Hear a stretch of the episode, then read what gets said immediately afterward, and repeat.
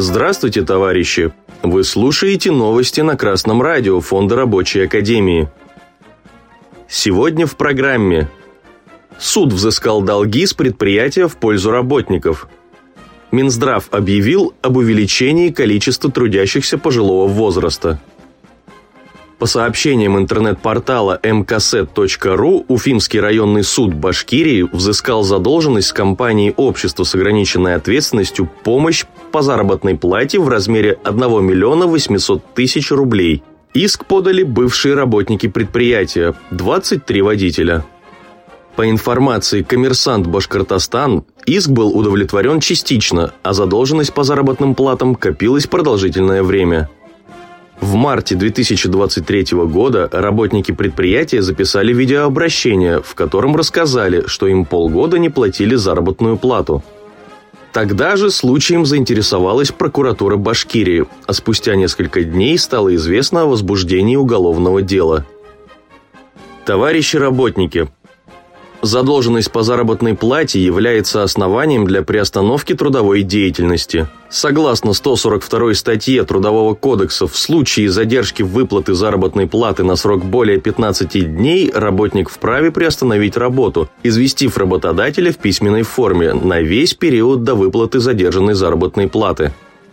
Пользуйтесь трудовым законодательством в своих интересах. Не позволяйте капиталистам частично оплачивать вашу полноценную работу количество людей пожилого и старческого возраста в России увеличивается. Об этом заявил глава Минздрава России Михаил Мурашко, передает Лента.ру.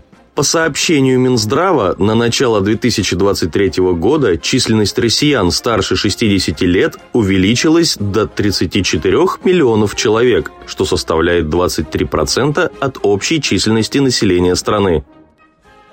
30 лет капитализма привели к тому, что население сокращается и в первую очередь за счет снижения численности людей трудоспособного возраста. Те, кому за 60, родились еще в СССР, когда рождаемость превышала смертность. Сегодня низкие доходы и неуверенность в завтрашнем дне негативно влияют на рождаемость, а тяжелые условия труда, переработки и повышение пенсионного возраста являются причинами ранних смертей. Капиталистическая экономика в лице ее представителей стремится выжать все соки из рабочих для получения прибыли.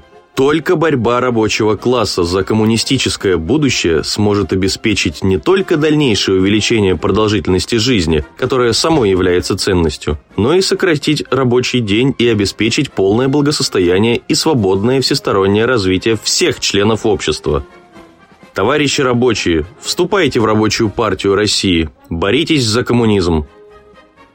Новости читал Юдин Илья с коммунистическим приветом из города Остров.